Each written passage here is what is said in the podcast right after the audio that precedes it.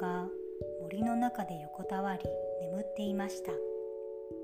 立派なたてがみの生えた頭を前足の上に乗せて気持ちよく寝ていましたが、それも小さなネズミがやってくるまでのことでした。ネズミはライオンを見るとすっかり慌ててさっさと逃げればいいものをライオンの鼻の上に飛び乗ってしまいました。言うまでもありませんが、鼻は口の上についています。ネズミは自分がとんでもなく危ないところにいることにはたと気づきました。そこでネズミは誰でも困った時にすることをするしかありませんでした。つまり謝って許してもらおうと思ったのです。お願いです、王様。どうかこの愚かなネズミに情けをかけてやってください。見逃してくれれば、いつかきっと恩返しをいたします。ライオンは笑いました。ちっぽけなネズミがライオンを助けることができるなんて、こんな面白い笑い話は聞いたことがない。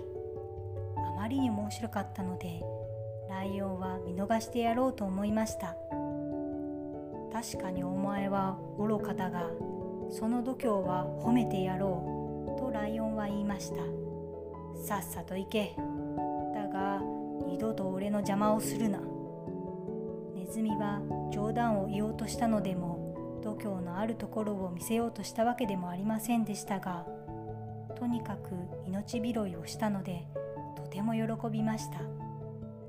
そしてライオンに感謝すると、その場を立ち去りました。それから1週間ほど経って、ライオンが夕食の獲物を追いかけているとき、漁師の仕掛けた網にかかってしまいました。もがけばもがくほど、網が絡まるので、ライオンは身動きできません。ジャングル全体にライオンの吠える声が響きました。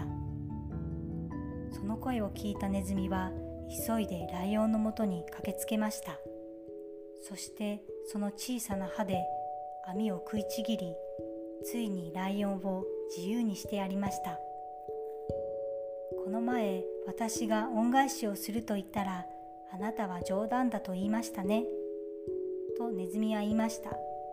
でもこれで誰にでも取り柄があるということが分かったでしょう。ネズミだってライオンを助けることができるのです。こうしてライオンとネズミは友達になり、そのおかげでライオンはずっと賢くなったのでした。